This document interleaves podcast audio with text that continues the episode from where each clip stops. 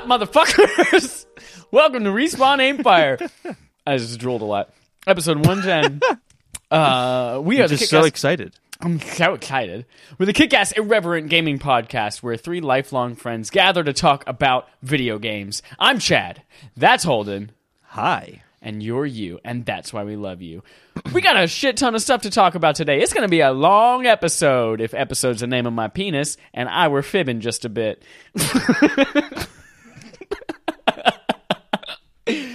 Oh, man. Here we go. We've got some E3 rumors. Maybe everything Microsoft's going to show off leaked. Who knows? We've also got some stuff about Crunch. Not Captain Crunch. Not Raisin Bran Crunch. God, Raisin Bran Crunch is good, though. But that good. That's sex. And all these PlayStation movies that are going to get made. That's what we got to talk about today in our episode of the Kick-Ass Irreverent Gaming Podcast. But Holden, guess what we're going to do? What are we going to do, Chad? We're going to start by asking you how you are. How are you? No one gets to catch up with you and just learn about your life. What are you doing nowadays? Right now, I'm recording a podcast, and we're about to talk about E3 stuff. Do you know that this podcast has a Patreon at patreon.com/RespawnAimFire, where if you enjoy what we do, you can support us monetarily with your wallet money, and then also you can get lots of cool shit. Wallet money.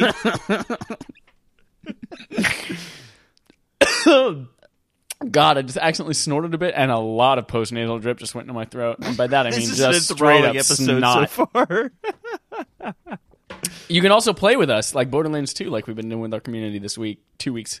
And deal with Chad's nasal problem. And deal with my nasal problems. I have a deviated septum. Hello. Yeah, so that's a great thing. And then what else? What else? Holden, what's that? You got a new job, or your job responsibilities have changed? What are you talking about?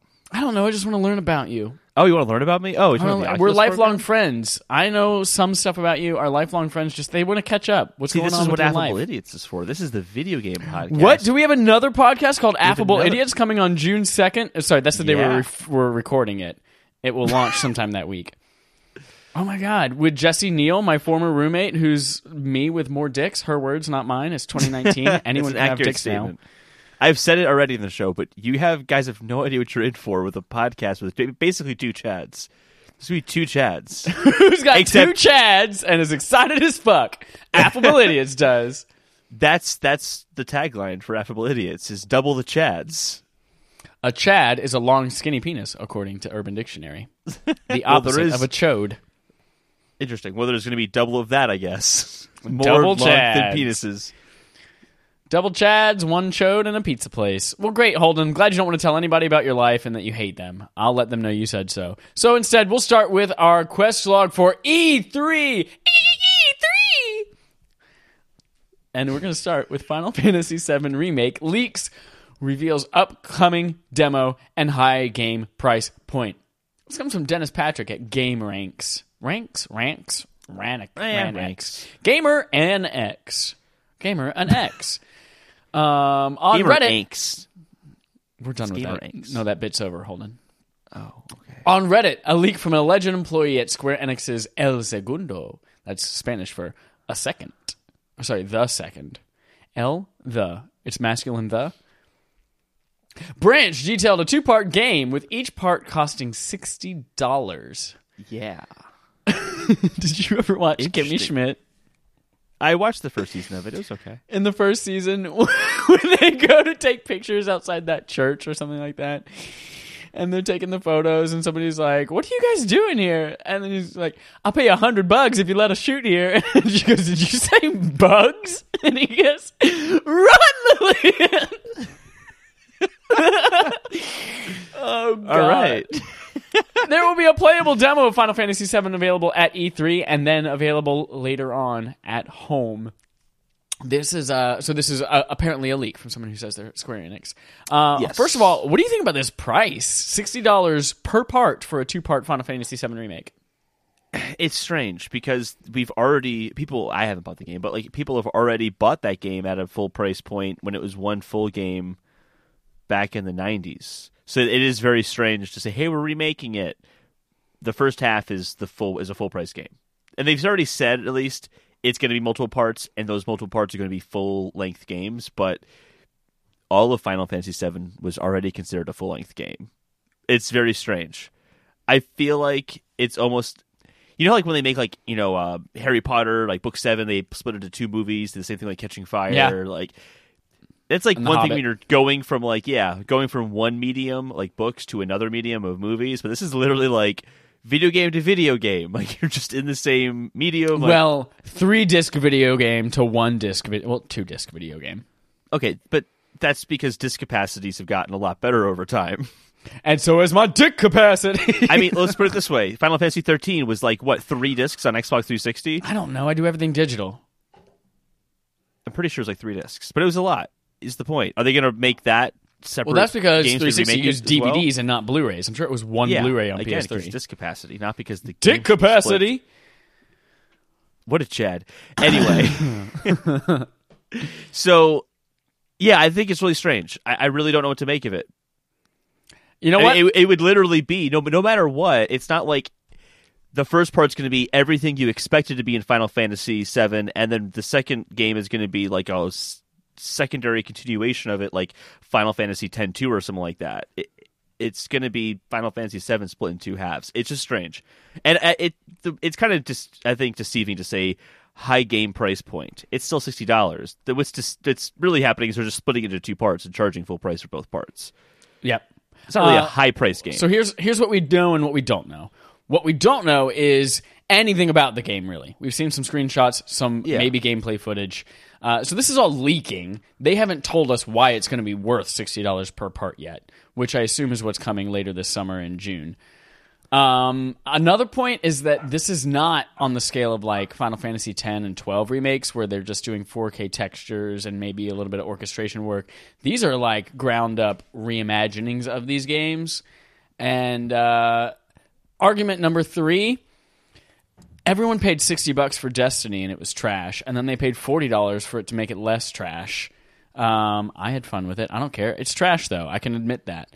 So I'm totally okay with paying $120 total if for 2 stellar parts to a very long and full game. I'm okay with it.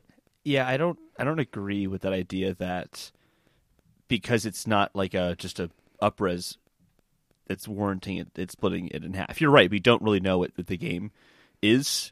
Maybe it is a part 1, part 2, like I was saying earlier, like 10-2. And they are really doing more with it than we think. There have been so many variations on Final Fantasy VII that I'd be very surprised if that was the case. But we'll see. But I guess the point I want to make is that Final Fantasy VII was always one game.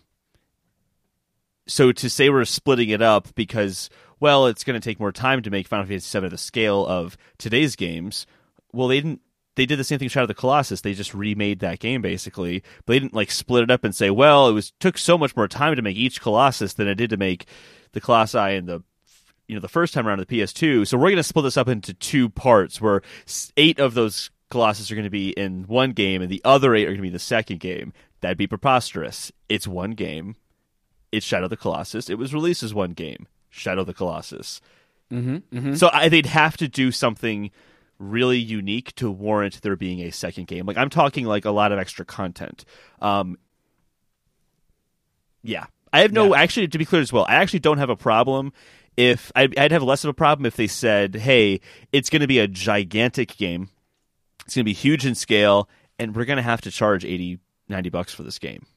I'd rather see that, because that's kind of a conversation I think we're already having in the industry right now with like lower price points and having games at like $40 or $30 instead, that there's going to eventually be a time where there's a conversation for $90 games as well, or something in that ballpark at least. It's more expensive is the point, a premium, right? You know, quadruple A game kind of thing. I'd rather see that than splitting 2 games. Yeah, well, I think this is just like inherently the problem with leaks is that we find out information we don't know. Like this that we're not supposed to know yet because they haven't told us why it's going to be worth that price. Yeah, so. We'll see. In general, I'm not opposed to paying $120 for a game. They just have to sell it to me. They have to tell me why. Mm-hmm. Yeah, we'll see. Next story is coming right after Holden's comment about whatever he was going to say. No, I was going to go to the next story as well, so I just said you go ahead. Great! E3 Questlog, no show floor booth for Activision at E3 from Brendan Sinclair at gamesindustry.biz. Activision representative said, while we won't have a traditional space on the show floor, we look forward to participating at E3 across a number of activities. They will instead have private meetings upstairs at the expo. And the last E3 that they missed, for context, was in 2008. So it has been 11 years. Yeah, this makes me... There's been a lot of shifting and changing this E3. Mm-hmm. And it makes me think how much of Next Gen we're actually going to see, which I think is not that much. Spoilers for a little story later. Yeah, we'll get there. I don't think we're going to see that much. I think it's going to be discussed the same way the Scorpio is discussed. Not that much detail. We'll tell you more next year, but it's coming next year. I think it's going to be the crux of it. We might see some cross-gen games, but I don't think we'll see any official next-gen games. So I feel like companies are kind of saying, hey, this is going to be a little bit of a lull of an E3. This is kind of the just before next-gen E3, but like still kind of next-gen E3, but not really quite there all the way yet. So I think that this is going to be an interesting E3 just for how much hype is going to be going into it. And then I think this kind of shows if Activision's not willing to even put booths out, they don't really probably have that much to show off because they can't show things off because they don't have the next-gen stuff that they want to show off. So I'm curious what's going to happen here. From that, I get the idea that you don't think we're going to see a lot of next-gen games or trailers at this as well. Whereas I think we will. Or at least we'll start to see things like releasing on next-gen systems, releasing on next-gen consoles. Well, like what I said earlier. Trailers. Yeah, that's what I'm saying. Is what I was saying earlier was we'll see cross-gen stuff, but we're not going to see exclusive next-gen stuff. Yeah. We're going to see games that can go on both systems. And like you said, we'll see Cyberpunk 2077. By the way, it's also going to be coming to the next Xbox as well. Like we'll see stuff like that. Yeah. That's what this E3 is going to be about, is look at how similar the generations are. And the next E3 is going to be, look at, we have a whole new generation to show you now. This is going to happen. Great. This is going to happen. Activision won't be there, but Netflix will. Netflix is attending E3 2019. New adaptation announcements planned from Rory Young at Game Rant. So Netflix will host a panel called Bringing Your Favorite Shows to Life, Developing Netflix Originals into Video Games. And you'll see a lot of games that you don't want. It also sounds like a GDC panel, not an E3 panel. Yeah. That's not really a big thing at E3. Panels are not necessarily like something that happens a lot. That's weird. It is very strange. I don't think there's going to be much coming out of this. Stranger Things 3, the game, will be present. Promises that there's definitely more to come. I don't think I'm going to see anything in there that I want to play. If they make an Arrested Development game, that'd be cool. They won't. Dear God, they won't. Please don't. They won't do that. Maybe the Crane game. The Crane game? Yep. Maybe not. I'm more excited. These are my awards from Army. I'm not interested in Netflix being at E3 at all. I'd rather talk about this Microsoft stuff. Oh, shit. Now, this is a rumor. Yeah, this is a heavy rumor from a dude who says he's important. Rumor. Entire Microsoft E3 2019 press conference leaks. Includes next-gen Xbox and Fable. From Dalton Cooper at Game Rant. No, it is not Walmart Canada. It is NeoGAF user Brawl Deer, who claims to be an industry insider. He broke down leaks by what he's certain will be announced and what he's less certain will be announced. Let's run through what he's certain about. We'll discuss it, and then we'll go to the next stuff. There will be a Halo Infinite new trailer and holiday 2020 release date. Gears 5 will see a full gameplay reveal with September release date. Gears Tactics will have a new trailer with release date. Ori 2 will have a new trailer with release date. Bleeding Edge is going to be a new IP from Ninja Theory, who did Hellblade and most recently was acquired by Xbox. However, this will still be a cross-gen sci-fi game. The Outer Worlds will get a new trailer and release date. Cyberpunk 2077 will show its head at Microsoft's conference for a new gameplay trailer and release window reveal. Age of Empires 4 gameplay reveal and 2020 release date. Fable Reboot. This is a tease for a next-gen Fable game, but the game itself is exclusive to next-gen Xbox for likely release in 2021. New content for Sea of Thieves, gameplay and release date for Battletoads, a big-ass info dump for Project xCloud, baseline specs for the next-gen Xbox, and then a round of third-party games. This is what Brawl Deer is certain will be at Xbox's E3. Anything in there stand out to you, Holden? It honestly seems pretty legit. I mean, like, in terms of like, yeah, I could see that being the event. I don't know if it's actually legit or not, but it makes sense. It's all stuff that we've mostly all stuff that we've seen before, but we're just getting updates to. Yep.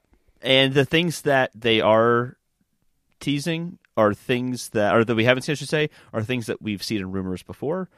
We've heard about that Fable reboot before E3 last year. There was that kind of like leaked clip of Fable, which turned out not to be legit. Yeah. But there have been rumors around that for a while. And also, that clip looks so good. I'm convinced it really was from something. They just didn't end up talking about it last year. Do you remember that Harry Potter game that leaked too? It has nothing to do with this, but it was good. It was not quite to that extent, or that's clearly going to be announced at some point. Like, there's just no way that... How have we not heard about that yet? We're going to hear about it at E3, I'm sure. But we said the same thing last year too, I think, didn't we? That Harry Potter thing was like right before the Game Awards. Yeah, it was right before the Game Awards. But yeah, nothing in here is it's not that surprising. I buy it. I wouldn't be surprised if this turned out to be totally legit. Yeah. Yeah. Next up, some things that has a high chance of happening. A mech assault game will be revealed. New Forza Motorsport, a tease for a next-gen Forza. There's also rumored to be a new Capcom game, possibly the Resident Evil 3 remake, or even a new Dino Crisis game. And then a bigger concentration on Japanese game devs, which is something that Microsoft has traditionally lacked in the past. Mm-hmm. Bunch of stuff I don't care about except for Resident Evil 3 remake. Yeah. Or unless there's some cool Japanese games. I feel like they showed off Resident Evil 2 remake, though, at Sony's event. What Sony event this year, though? But they still have State of Play. Like, if they're having partnerships with Sony to discuss Resident Evil games specifically at a Sony event, they would have just held it for State of Play or for PlayStation Experience or something else. They wouldn't just say, well, we want to be at E3, so we're going to ditch you. I don't know if they could contractually do that or not. Depending on what kind of agreement they have, why they, showed off Resident Evil 2 with them last time, I don't really know. But that's kind of my only hesitation there, is that Resident Evil 2 remake was shown off with Sony. We've seen bigger shifts, like when Call of Duty went from Xbox to PS4. Like that happened with different console generations, though. Yeah. The one here as well, like Forza Motorsports tease, makes complete sense. I guarantee if that's happening, that's just going to be, by the way, we're working on it. It's not... It'll be like on a big screen with a bunch of logos of like games that they're working on for this next gen Xbox. They'll just talk about the baseline specs for. Yep. And then there's a third bucket of things that have a small chance of happening. Next gen Rare game. It's been a while since we've seen anything from Rare, right? Rare did Sea of Thieves. Oh, that's right. Yeah. I just associate Rare with much higher quality games, I guess. So they haven't released a game in a long time, is what you're saying. Speaking of Rare, Perfect Dark reboot has a small chance of happening. Reportedly in development at Delala Studios, is that a thing? With Rare supervising. And then more Xbox Game Studios acquisitions. Possible purchase announcements of IO Interactive. You're all up there, Hooch. Asobo and Relic Entertainment. I don't know those last two. Relic sounds familiar, but IO Interactive, they do the Hitman games. They just freed themselves from Square Enix, basically, and are claiming that they really love the independence. So I'd be very surprised if they suddenly went over Microsoft when I'm assuming Hitman 2 has been going pretty well for them. Relic Entertainment, known as THQ Canada, not THQ Nordic, but THQ Canada, known for Homeworld, Warhammer 40,000, Dawn of War, and Company of Heroes. Ooh. I haven't played any of those games. And then what's the other one? Asobo. Asobo Studio is a French video game company based in Bordeaux, France. They've done 17 video games for both consoles and PC, including Ratatouille, WALL-E, Up, and Toy Story 3. Oh, so licensed games. Licensed trash. The Incredibles game is still really good. I maintain that. Very good game. But that's all that I have to say about this Xbox stuff. Anything else you have to say? That's shaping up to be a very predictable Xbox conference, it looks like. Yeah, like I said, I think it's going to not be as big as people think it's going to be. I think it's going to be their most ambitious one to date, though. Yeah, whatever. Speaking of most ambitious one to date, what have you been playing this week? I don't know why this is ambitious, but Borderlands 2. That's all I've been playing. And if you are ambitious. Patreon subscriber, you have the chance to play that along with us. So do it. Fucking do it. Tuesday nights are definitely a surefire thing. We were also on Saturday playing a little bit. I was on Sunday. Check it out. Patreon.com/RespawnAimFire. Holden, what the fuck did you play? I played Rage 2. Oh, you got impressions of that. Rage 2? I have early impressions of that game, yes. So I really have been enjoying Rage 2 a lot. I did not play Rage 1. So this is my first time playing Rage 2. No one did. Don't worry. Yeah, no one did. But I really hope people play this game because I'm early on in the game, like I said, so I haven't really gotten too deep into the story, kind of purposefully, actually. I'll get to that in a second. But the gun play is just rock solid. It is fast, just like it is in Doom, but it does have this kind of fun open world to explore. I haven't gone too deep into the world quite yet.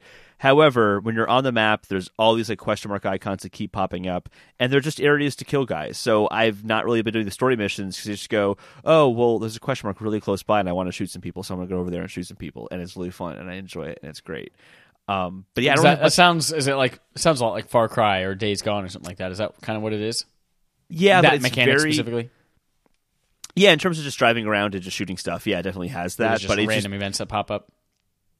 But it's not so much, well, like, yeah, random events will pop up. Like, I was driving, and suddenly this huge truck, which is like a boss battle, basically just drove by, and I was chasing him down and shooting cars around him to get close to the big truck again.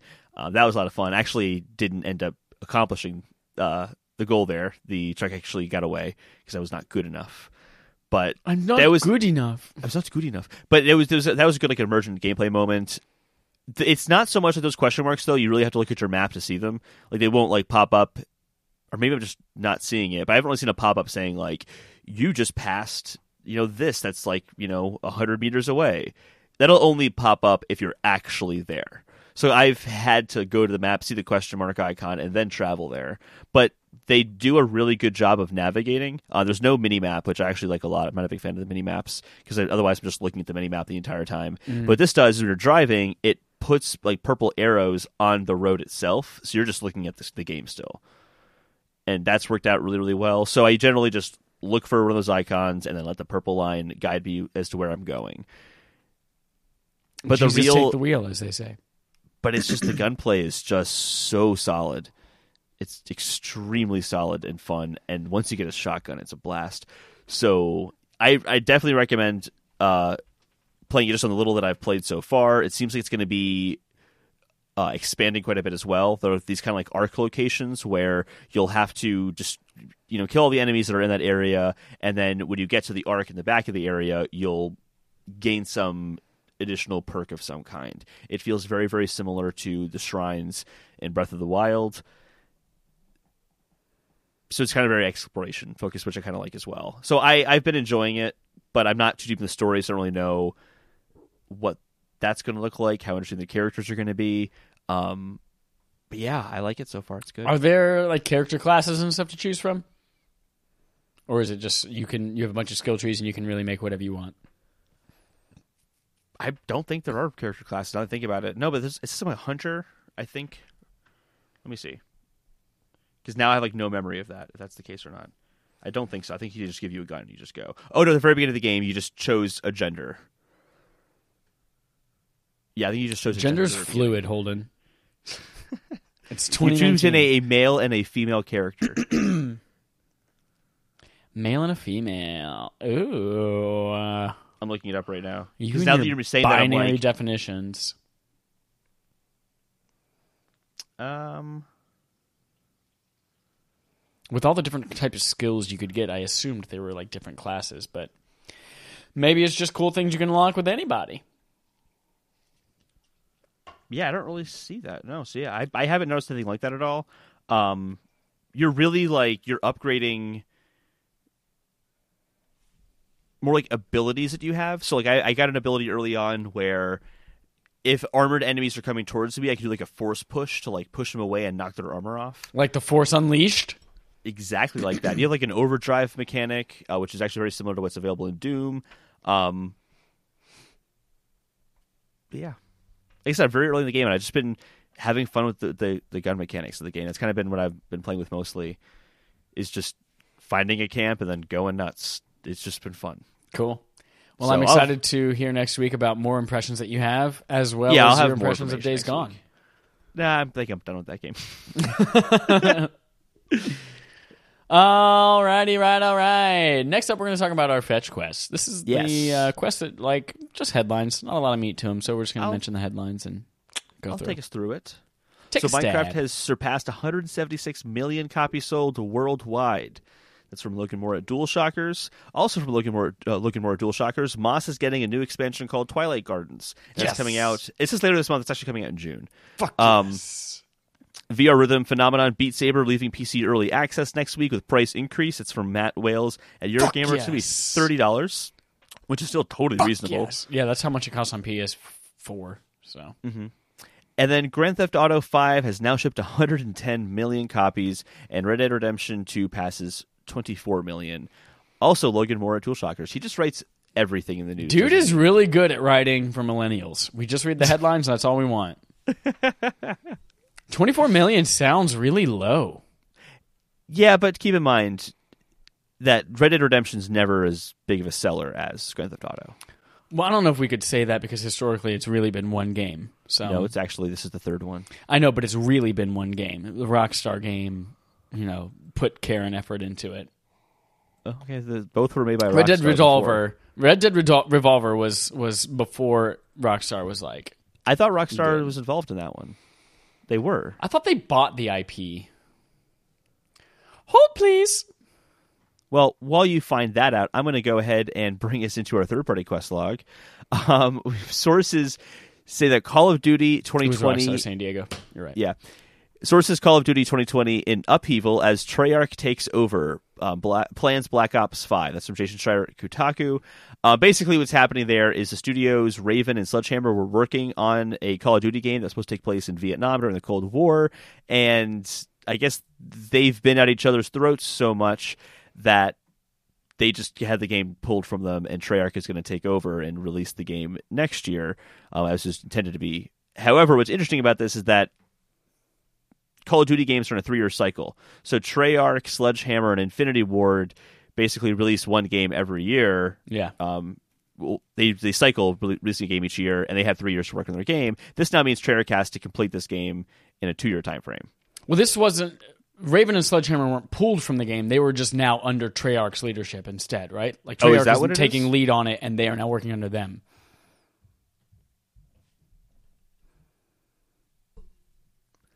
Confirm that for me. Nice long silence. Yeah, good content. Confirm that, because that wouldn't make sense to me. Why would they just have the leaders taking over on it? Yeah, according to those briefed on the overhaul, Treyarch will take creative leadership on this new Black Ops, while Raven and Sledgehammer will serve as support studios for the game. So Treyarch is still going to be developing that game, though, as the main developer. Yeah, so they're basically... So Raven and Sledgehammer are just support developers for it. Treyarch is still the main developer. They'll serve as support studios for the game, transforming the work that they've done on their own single-player story mode into a campaign for Black Ops 5. So Treyarch's coming in, they're turning what they've made into Black Ops 5 and saying, hey, what you've already made, that's just going to be the campaign for our game, and you're going to be working on this. So yeah, they're still involved in the game, just under Treyarch's leadership now. But the point is that Treyarch developers are now working on this game. Yes, in addition to Raven and Sledgehammer. Yeah. And they've got a head start. C, that's Spanish for C, which is also Portuguese for yes. And then you brought this last word to my attention. Yeah, while I was pooping in the other room, but we could still talk because microphones, man. Lead me through this one, because this one's annoying. This is just stupid. It's just stupid. So GameStop is changing its GameStop Pro Rewards program. Forever, if you were a pro member, which is like $15 a year, you get 10% off everything used. Accessories, consoles, games, as well as a subscription to Game Informer. And they are taking away that 10% off pre-owned stuff and replacing it with just a $5 reward certificate every month, which expires at the end of the month and does not roll over. Which, depending on how you use your membership, could still save you money. The yearly price of the membership went up from $15 to $20 per year. But if you just buy a used game here and there, you might not notice any difference, or you might save more money than you did before. But more often than not, when you buy a pre-owned controller or a pre-owned system, you could save a ton of money with that. So I think that's just... They took what was maybe the only reason to go shop at GameStop, which was used game shit, and turned it into something completely different and awful. So we're going to play another round of when's the last time you went to GameStop? Just kidding. We all know it was too far ago to remember. So yeah, that's GameStop's shit new thing. Write into us and tell us if you still shop at GameStop regularly. I know Matt Vieira does. I've heard him talk about it on the podcast, on his podcast, When Gaming. I kind of zoned out for a lot of that. Sorry, yeah, I know. You were texting on your phone and like jerking your dick into your face and all that kind of stuff. Especially the last part. That's exactly what I was doing with my Chad. So long, skinny penis holding the pardo. Yep. So the whole $60 annual thing is just... That's so shitty to phrase it that way, because you don't get $60 like at once, which is kind of what it makes it seem like. You get $5 each month that doesn't roll over. So really, like $60 annually makes it seem like, oh, I could buy a game for free every year. Like that's what that phrasing sounds like, and it's totally not what it is. It's really deceptive. But you know what you could do? Every single month, you could put $5 down on a game that's coming out next year. And then that one game you get for free when it comes out. You could do that, yeah. Oh man, there'll be some stipulation that you can't use that $5 like towards the same thing or something like that as well. They'll close that loophole, or can't go towards pre-orders or yeah. Stupid. I'm really curious to see how much longer they are around. Yeah, this seems like a really desperate move. Yep. We're going to move on to our Microsoft Quest log, starting with the word Sony. Sony and Microsoft to explore a strategic partnership. This comes from Microsoft themselves. Sony will use Microsoft's Azure for their game and content streaming services. Together, they will continue to develop future cloud solutions and current data center-based solutions. This is a groundbreaking partnership that has, we'll get into a little interrogative here in a second, that has very little implications on the gaming scene right now and some significant ones down the road. A couple of other things about it. Both companies will also partner in the development of semiconductors and artificial intelligence. And it's very vague, but Microsoft will provide access to its Azure platform and Sony will provide hardware solutions. So there's a little tit for tat going on there. Yeah, this is absolutely massive. This is actually what I was saying when Stadia got announced, was that Google, Microsoft, and Amazon are going to end up leading the gaming industry because they have the internet infrastructure to lead in game streaming. Mm-hmm. And I basically, at that time, I said Sony's going to have to partner with Microsoft, Sony, or Sony's going to have to partner with Microsoft, Google, or Amazon if they want to take game streaming seriously. And literally months later, here we are. Yep. They had to do it because they couldn't do without them. I think they'd rather work with Microsoft, who they know understands that industry already. Yeah. So they're going to have some common interests. It is a smart business move, I think. Absolutely. Rather than continuing to put lots of time and money and resources into their own homemade solution themselves so that they just don't have the infrastructure for, to just license that space out from Microsoft, I think is going to get them a big head start. Not a head start because everyone else is already ahead of them, but going to catch up a lot of time for Sony. Yeah. I also think that Sony needs Microsoft way more than Microsoft needs Sony.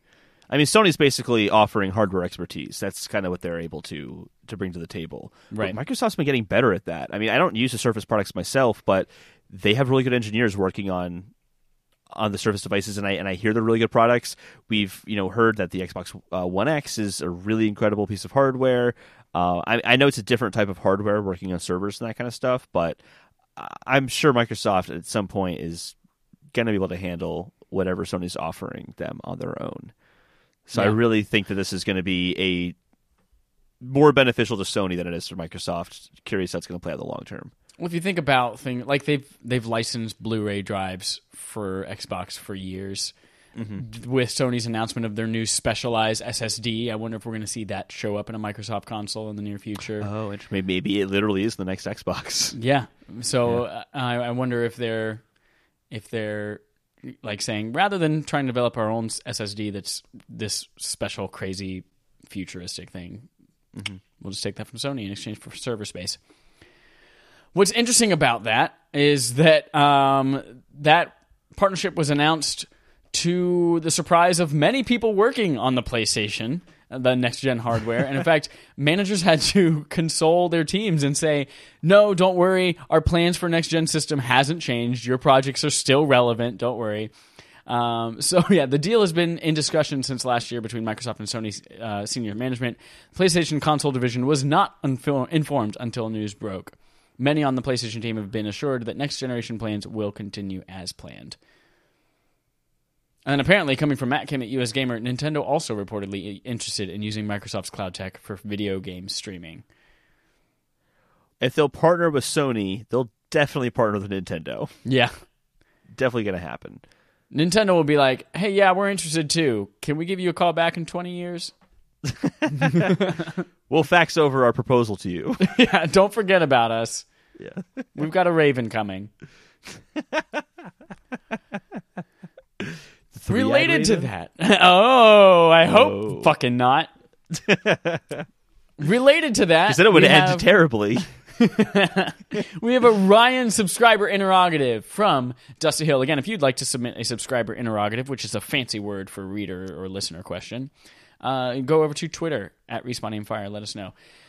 His question is, now that Sony and Microsoft announced they're working together on games and services, what do you think E3 will look like for them? I don't think we're going to see... there's nothing really game-related that they're working on together, aside from just renting out server space and letting them stream. And services, yeah, that will come into play just out of necessity of using the server space. But I don't think they're collaborating anywhere near on that level. I think it's purely a business decision for... like just for the technology, and that's it. So I don't think we're going to see anything different at E3 than we were previously. I don't think we'll ever see anything different at E3 going forward about this. I mean, iCloud runs off of Google servers. Not all of iCloud, but like a chunk of iCloud runs off of Google servers.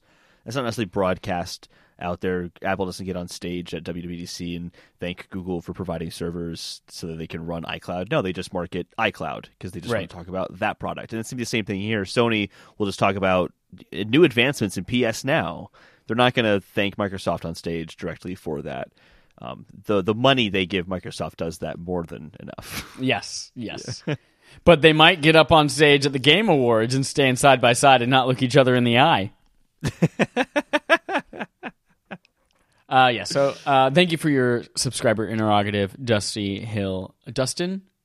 Your Twitter handle is Dusty, but I know it's Dustin. Dusty Hill? It is Dustin. Is it Dust? Is Dust short for Dustin and E? Is his middle name like Eclair? I don't know. Dust Eclair Hill. Dusty Eclair. That is that's probably what his middle name is. Yeah. Most likely it's Eclair. Or email.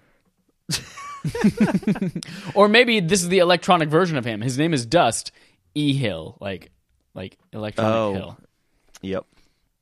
There you go. Moving on to our Sony Quest log. We have one story and a relevant story, one that I'm kind of excited for. PlayStation sets up new film and TV division. This is from Michael McWhirter at Polygon. PlayStation Productions will handle development and production of movies and TV shows adaptations of PlayStation IPs. Here are a couple of tidbits about that. They will... I forget the name of the person because you didn't put it in the notes, but there's a person at PlayStation Productions that will handle... Avi Assad, I think, or Ari Assad, something like that. But then Sean Layden is also overseeing all of these as well. That gives me a little bit of hope. Kizilbash. That's very, very different than what I said. But that's right. The fact that they have one person overseeing all of this, and that Sean Layden, the person who's in charge of worldwide studios and knows all of these properties so intimately and is overseeing the movies and TV shows of all of these things, like that gives me a little bit of hope. He's kind of in the Kevin Feige role of Marvel. Well, they did call out Marvel and say Marvel's an amazing thing, and we'd like to. So they they've drawn that comparison themselves. They've drawn that comparison, saying, you know, not to say that we're going to do anything as ambitious or great as Marvel, but that's certainly what we're taking as inspiration. And they've also met with Kevin Feige and the head of the Transformers franchise in meetings and talk about like what that might look like. That gives me a little bit of hope that these might be quality things and they all have some kind of like connection, whether it's, I don't think it's going to be anywhere near like a cinematic universe, but like some kind of connection to the games and altogether. But here's the other thing. Kevin Feige is in charge of the MCU and Marvel Studios. Sean Layden is in charge of that for Sony, as well as every fucking thing else at Worldwide Studios. So this is a small fraction of his energy and time versus Kevin Feige, where it's like, that's what he's responsible for solely. Well, that's what Assad's for. Assad. Kizzlebash.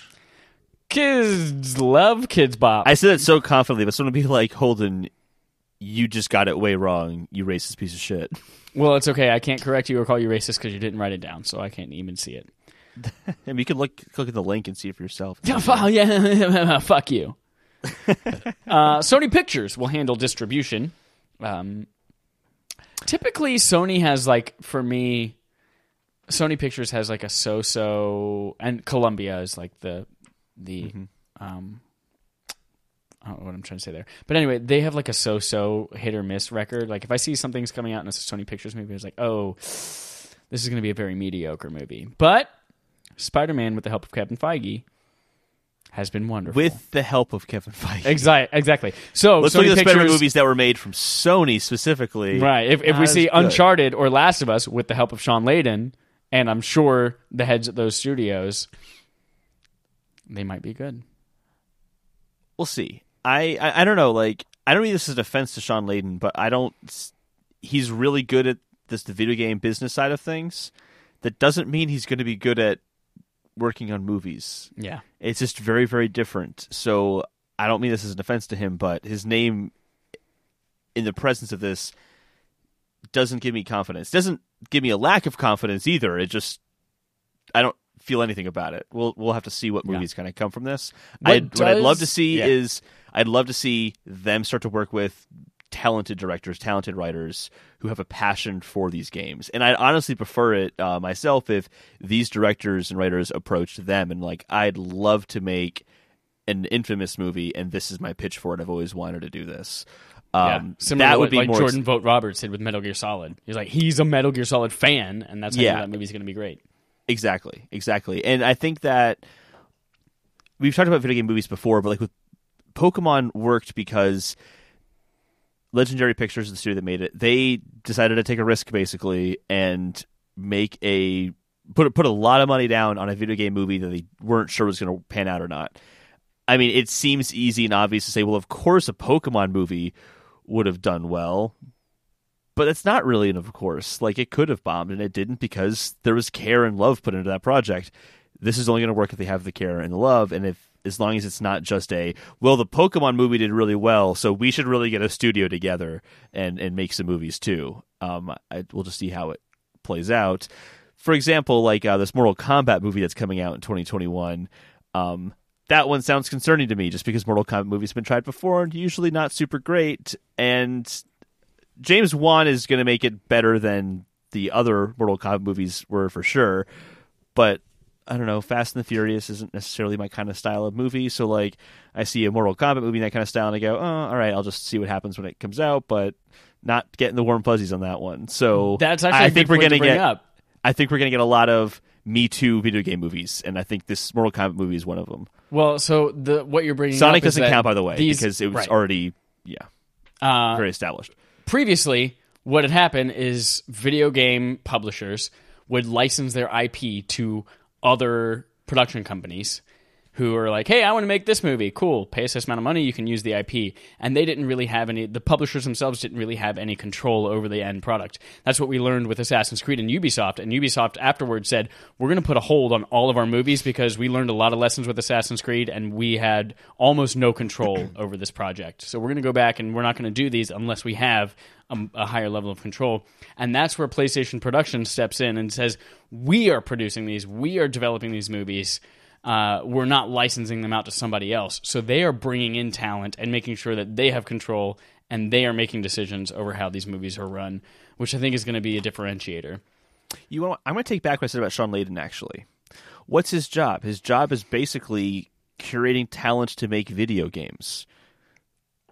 He understands the creative process. He understands working with creative people in that regard. It's just a different type of creativity.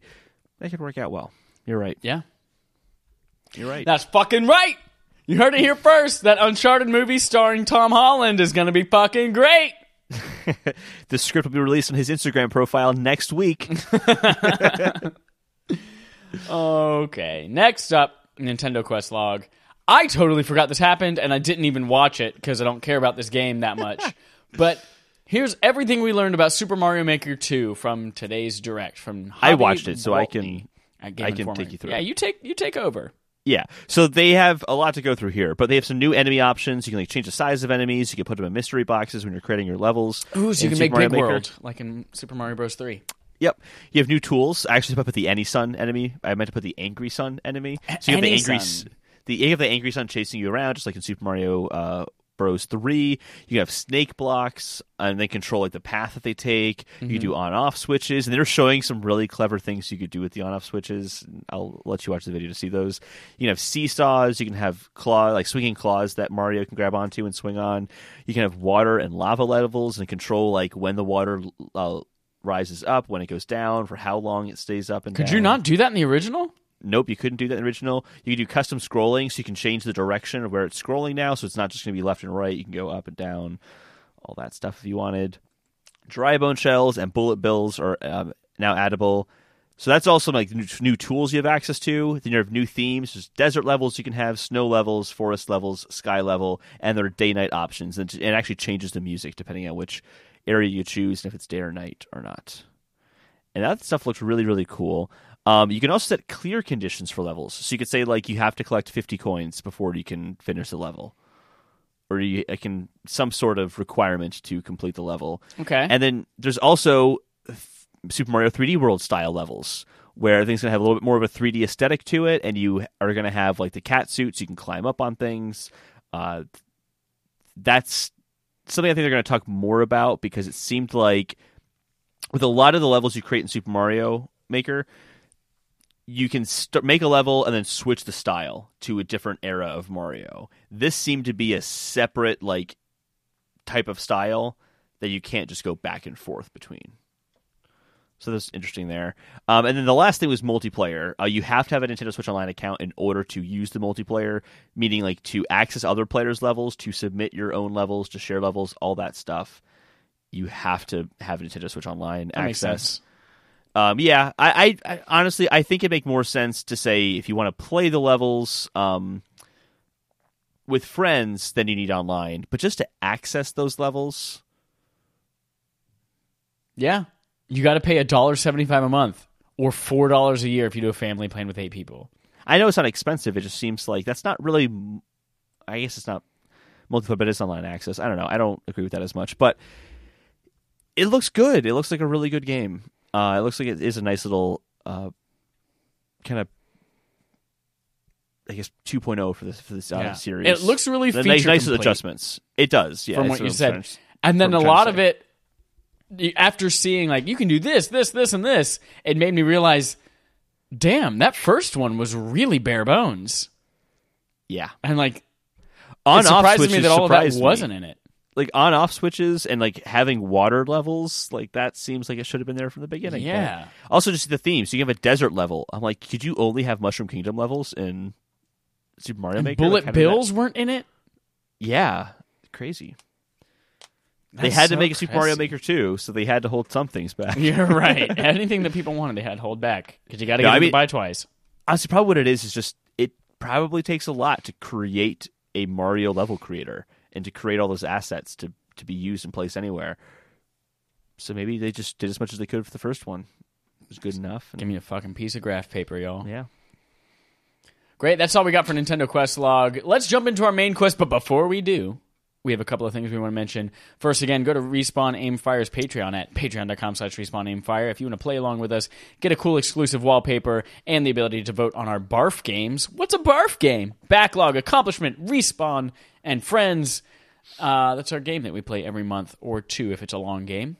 And May and June's game is Borderlands 2. Play that along with us. Holden and I are playing it, having tons of fun.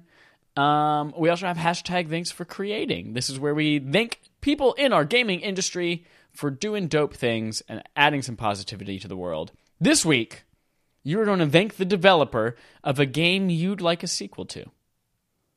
So go out there and say, hey, thanks for creating this one. I also would love to see a sequel to this one. Dope, dope, dope, dope, dope. And then finally, we want to let you know about the last episode of our Game of Thrones review spoiler cast with Nerds at Large. The Nerds at Large spoiler cast is available on podcast platforms, and holy shit, did we all hate the last episode. Find out why. All right, Holden. It's just atrocious. Take us into our main quest. Before we take the main quest, I'm just excited. I just saw a news story. They got me very excited, and I had to mention it. Go! It's not video game related. It's John Wick related. Oh. They announced the fourth one. It's coming out May in 2021. Very excited because 3 was good. It was a very good movie. Let's talk about that main quest, though. Main quest! So we're going to go to the whole crunch time thing, because that's been really a discussion we've been having on the podcast, at least for, months and months and months and months now. Actually, end of last year is when we first started talking about it The whole Red Dead thing, yeah. And kind of the call to unionize. And at the time, I had pulled up some stats. I actually don't have the stats with me, shit. I pulled some stats from the Independent Game Developer Association looking at crunch time, the amount of crunch time developers had worked, and I found that in 2004, 68% of developers were in crunch time periods working over 60 hours. And then about 10 years later, that number had basically halved. It was around like 34, 35%. So roughly it had halved, which means that the industry is making really, really good progress on crunch time without the need unionization, because the industry responds to the community very quickly usually. And I wanted to kind of call that out because it's kind of what's happening right now is we have 3 developers, and there are many more, but these are just 3 developers that we were pulling up stories for that are trying to make attempts to reduce their crunch time, or at least they're saying publicly that they are making attempts to reduce their crunch time. And we'll kind of get to that because I think that's important to make a distinction about. But the first company is Blizzard. In an interview with Eurogamer, John Haidt, who's an executive producer and vice president for World of Warcraft at Blizzard, he was just kind of, within the interview, they kind of touched upon the whole crunch time thing, and he basically says they have a general policy just against crunch time, but they're not 100% there yet, and they're improving, and they've seen really big improvements themselves in the past 5-10 years or so. He says that at this point there are very few parts of the team that end up having to work any degree of overtime, although there's always points where sometimes it just kind of has to happen, is what he's saying, but they're really good about it. And they kind of cited a study saying that anything after 8 hours or 10 hours of work, you hit this point of diminishing returns where you're working, but it's not as good of work, so you're probably going to end up having to do more work to make up for what you just didn't do as well. So you might as well just not work those hours. Right. And they're trying to be better about that. So they're being vocal about it. I think it's kind of putting a pressure on them to do better, or like I said, if it's like a PR thing, they're just saying it to say it. But I do believe them. Yeah. I wonder, though, how much of an outlier they may be, because if you think about what Blizzard's released in the last 5 to 10 years, it's Overwatch. And then continuing updates to other games, like World of Warcraft expansions, rather than full-fledged new release titles. They try to get updates out every 11 weeks, which is a pretty tight schedule. Yeah. Still. So they're still working really, really hard. They're just supporting existing games that we don't play, so we don't really know what they're doing too much. Sure.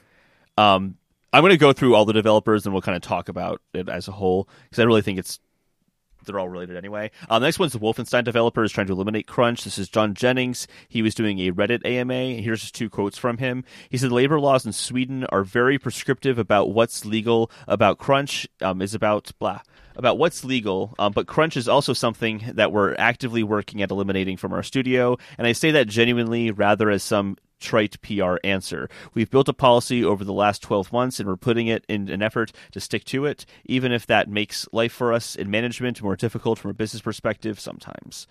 basically it's going to be hardware management. We're going to go ahead and do it anyway. And the last one was CD Projekt Red. They want to improve the work-life balance on Cyberpunk 2077 developers. So this was in an interview with Kotaku with CD founder Marcin Iwanski, Iwanski, and Cyberpunk director Adam Badowski. So they said they want to be known. They feel like they are already known for respecting players. They also want to be seen as being respectful towards the developers as well. And one thing for that they're talking about is like not having repercussions for taking time off. It's totally okay to do. We want you to be refreshed for coming back into work.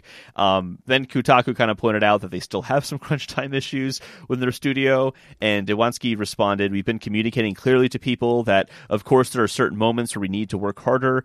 Like I think the E3 demos are a pretty good example of that." Goes on to point out how some people have unique skills, making them more in demand during certain phases of development. So you might have someone who just understands a certain aspect to a game really, really well. So when you need to get something done in that element of the game, you're going to call on that person, and you might end up calling on that person a lot. It's like they're making. It sounds like all these developers are making adjustments, or they know it's a standard that they need to live up to, is having less crunch time. It's just a matter of figuring out within each of these companies what the dynamic is to help reduce it. That's kind of the vibe that I'm getting. And although this is a lot of talk and it does not mean that crunch time is going to be reduced, I really do believe that it's going to work, because we've seen over the past 15 years from that data from the Independent Game Developer Association that it has gotten better, and it's gotten better because companies like this respond to the pressures from the community to strive for a better life for the people who make the games that they love. And it's nice to see that developers are responding to that. So we'll see what happens. But I genuinely think this is going to work out. Yeah, I think this is an excellent first step in improving the industry as a whole. As we've talked about in the past, like unions would be nice, but there's also a lot of other baggage that comes with that, and it's difficult to implement worldwide. But if you just have studios that take it upon themselves to revolutionize that workflow and to make it a better work environment for everyone who's there, everyone else is going to follow suit. Because if you think about trying to attract the top talent, and that person is getting an offer from somewhere like the dev of Wolfenstein saying, "Hey, we have all of these things, and we're the specifics." But if it's really nice to work at that dev versus something like Riot Games in the news right now, and it's like, ooh, they're offering me very similar packages, or even maybe Riot's offering me a little bit more money for the same job, but I know that I'm going to have a shit time working there. I'm going to choose the better of the two places to go because I want a better quality of life. I want a better work-life balance. So as long as people are starting to make this decision on their own as companies and game devs, like that's going to put pressure on everyone else to be better and will hopefully help us self-regulate a little bit. Mm-hmm. But also, too, like when these developers start losing these studios start losing their best developers, I mean, that's going to hurt Cyberpunk 2078 if their crunch time is just so bad that developers are like, well, fuck this. The studio down the street's way better, and I like the game they're making, so I'm going to go there and make a really good game with them instead. Cyberpunk 2078 is not going to be as good of a game. So they're just going to want that talent there. So I think that's what's going to make this change and become better. Yeah. So it's cool to see it happening. I think, more concerned about CD Projekt Red, just because they have had ongoing issues with this. And I think their statements were the most vague and just like, yeah, people can take time off. Yeah. It doesn't mean that people won't shame them or that everyone else will keep working and they're going to feel guilty by not coming in anyway. So yeah, because that's kind of what was happening with Rockstar and Red Dead Redemption 2, and what a lot of, and even what John Hype mentioned when he was talking about Blizzard and working in Blizzard, is that these people sometimes want to work these hours, or sometimes you, like you said, social pressures kind of just make it so you ended up working those hours, not necessarily voluntarily or involuntarily, like it just kind of happens. Yeah. So like I feel like that's where am I going with this?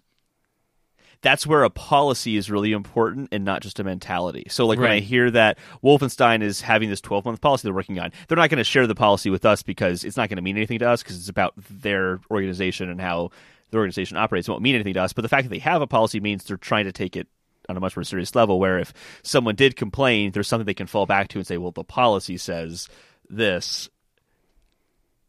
That's the direction I'd like to see going. Yeah. CD Projekt Red didn't seem to have that. It just seemed like they were talking about it, and you know, no repercussions for taking time off. We'll see. I don't, they might just not be as open. There's other elements too. Is that Wolfenstein developer? I forget what developer is that. Wolfenstein is I forget. Okay, well them. I think as the question, I just totally blanked what I was going to say in response to that. Go ahead. I think that I'm blanking. I'm blanking too as I typed Wolfenstein into my phone. I can't remember who it was, what studio it was, but I feel like 2 weeks ago something came out. Maybe it was. No, it wasn't Riot. That's all the arbitration stuff at Riot. Somebody had like a thing where like we don't encourage people to stay late and work crazy hours. But when it comes time for us to review after every quarter or something like that, which contractors that we want to keep on board, more likely it's the people who stayed 60 to 80 hours. So, like, it's not a policy or something that they condone or encourage, but that's what's going to get you, like, success in that company. That's where the kind of, like, policy versus reality kind of thing comes through. Yeah, that's also something that unions wouldn't change. Unions aren't going to say, well, no, you can't hire someone who works more than 80 hours for that position. Machine games, okay. That's what I was going to say as well, is CD Projekt Red said no repercussions for taking time off. That actually might be a policy that they have implemented. They're just not using the term policy or explaining in depth what's going on behind the scenes. They just offhandedly said that. Yeah. So that's the other element of it, too. There's also lots of developers, too, who probably aren't, or studios as well, who aren't going to the news and talking about all the great things they're doing for their employees behind the scenes. They might just be doing it just for the sake of doing it. So, good stuff. The world is becoming a better place. Got to admit, it's getting better. Great. Thank you for that rousing discussion. I'm very roused and aroused and bemused. We're going to jump into our final couple of segments here for the night. The first of which is We're So Fucking Humble, where we take a backseat and let our guests bring a topic of conversation for us to discuss, because we're just that humble. So we're going to do that right now. Just fucking kidding. We're assholes. Y'all don't get to talk about shit. So we're then going to move on to Game On Game Show, our gaming show called Game On our game show called Game On, the game show. Game. We have an abbreviated version of video game Would You Rather, because I forgot about it until today, and then I worked like an adult, so... Wait, you're an adult?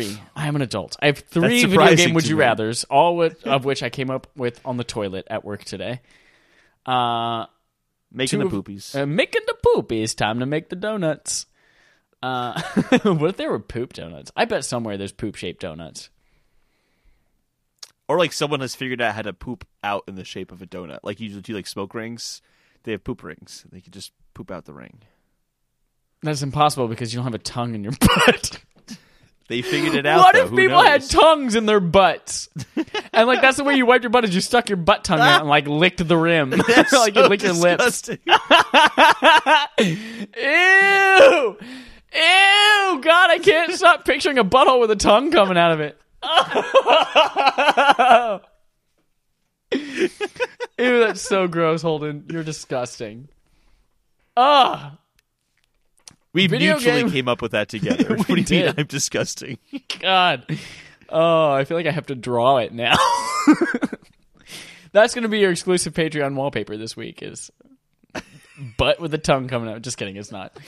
Video game Would You Rather. Question number 1. Which modern game mechanic would you rather live without? Autosave/checkpoints? Or... the ability to use items without having to first go into your inventory. Like if you're turning in a quest. Into a quest, you go up to a person, you have to hit start, go to your inventory, choose the item and say give. Or if you're going to go unlock a door, you have to go to your inventory, click the key and say use. I'd rather live without autosaving in that case. Oh, okay. And checkpoints too. Yeah. Just manually save. Okay. I'd rather have that one because I can still save. Yeah, you can. Yeah. But dying during a firefight. Okay, here's the thing about that. If I die during a firefight, do I then have to quit game, load that save? Or will it like there's no checkpoints, no auto checkpoint, but would it just like revert back to my save as soon as I die? It'll bring you back to the title screen. Okay. And you can load your save from there. I'll stick with that still. That's fine. Yeah, I think that's what I would do too. I've played enough games like BioShock when you had to play it without using the Vita Chambers and just save a shit ton. Or Dead Space for the Platinum Trophy. I think I had to play it all through with one just the plasma cutter and without using saves or something like that. Or I don't remember. But anyway, yeah, I think I could do that. And just going into your inventory for shit is just so obnoxious. Yeah, I was just saying, like, when you load up an inventory to grab something, it's like, oh, fuck, I gotta get that stupid fucking key. All right, select. Okay, now I'm in the door. And, like, you're a little frustrated. You're not, like, happy about it. But when you save, it's like, oh, okay, I've saved. I'm good right now. Like, there's a relief to that as opposed to an upset. So I definitely take that. Yeah. And the shit you go up to, like, you go up to the door, and it just says, the door is locked.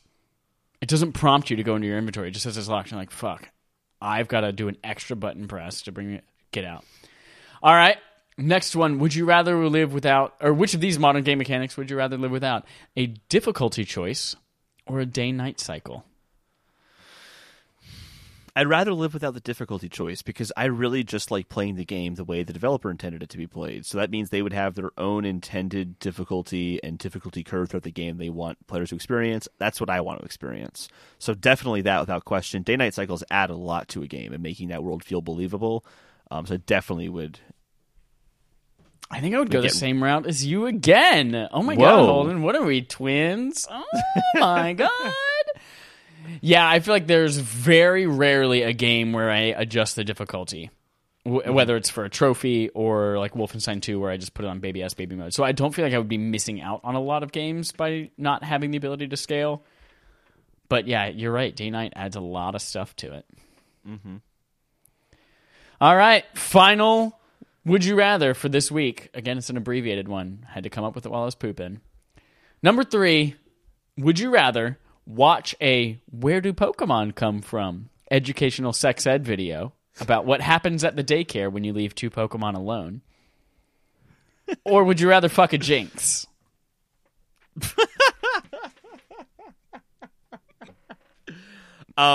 Watching that sex ed video just sounds hilarious. Fucking a Jinx sounds like a nightmare of an experience. What? Did you get that D wet? Her mouth is always open and ready and accepting. But it's also a Jinx at the same time. It's basically bestiality. I mean, okay, but listen, no one would have to know, and she can't tell anybody because all she can say is Jinx until she meets her master's son, who she now... Actually, this is going to be a spoiler. I was going to say a spoiler, but... Yep. You know what I'm going for there. She's going to keep that on the hush-hush. She's real discreet. And she's an ice type. Have you ever done the ice trick with... You remember that episode of Scrubs where they're like, if you put an ice cube on your tongue first, and then you, and they're like, no, don't do that. That's not a thing. Psychic type. She could be it. That's going to be a fun lay right there. Okay, the psychic type thing, there could be some interesting things there, but again, it's bestiality. It's not bestiality as much as it is like Al Jolson in blackface. That's really what it is. It's more offensive than disgusting. Do you think that's why there wasn't a Jinx in the Pokemon movies? Like they did the character model and was like, oh my God, no. We can't have this. This is like a children's movie. Yeah, that was probably why.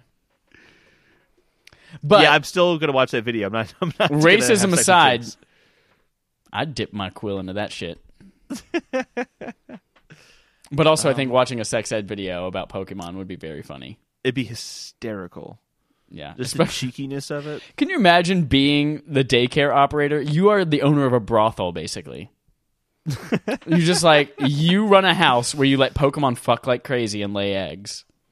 Yeah, that is how's totally that not true. Illegal? It's just breeding. Again, because it's animals, you sick fuck who wants to... Yeah, until your dad. Oh, man. That brings us to the end of Video Game Would You Rather and our episode for the week. Thanks again for listening. If you're playing Borderlands 2 along with us for the next month and a half, Consider subscribing at patreon.com/RespawnAimFire. We would love to have more lifelong friends to play with. It's been really great for what we've had so far. But Tuesday nights and occasionally throughout the week, we're also going to play. I know last week we said we're going to play Overcooked, and then we didn't. But Memorial Day weekend's coming up, and guess who's going to have some time because he has to return his rental car? This guy. Okay. Until next week, here's our usual sign-off. That was my impression of the sound that Jinx makes. And you would know. I would know. I fucked that bitch.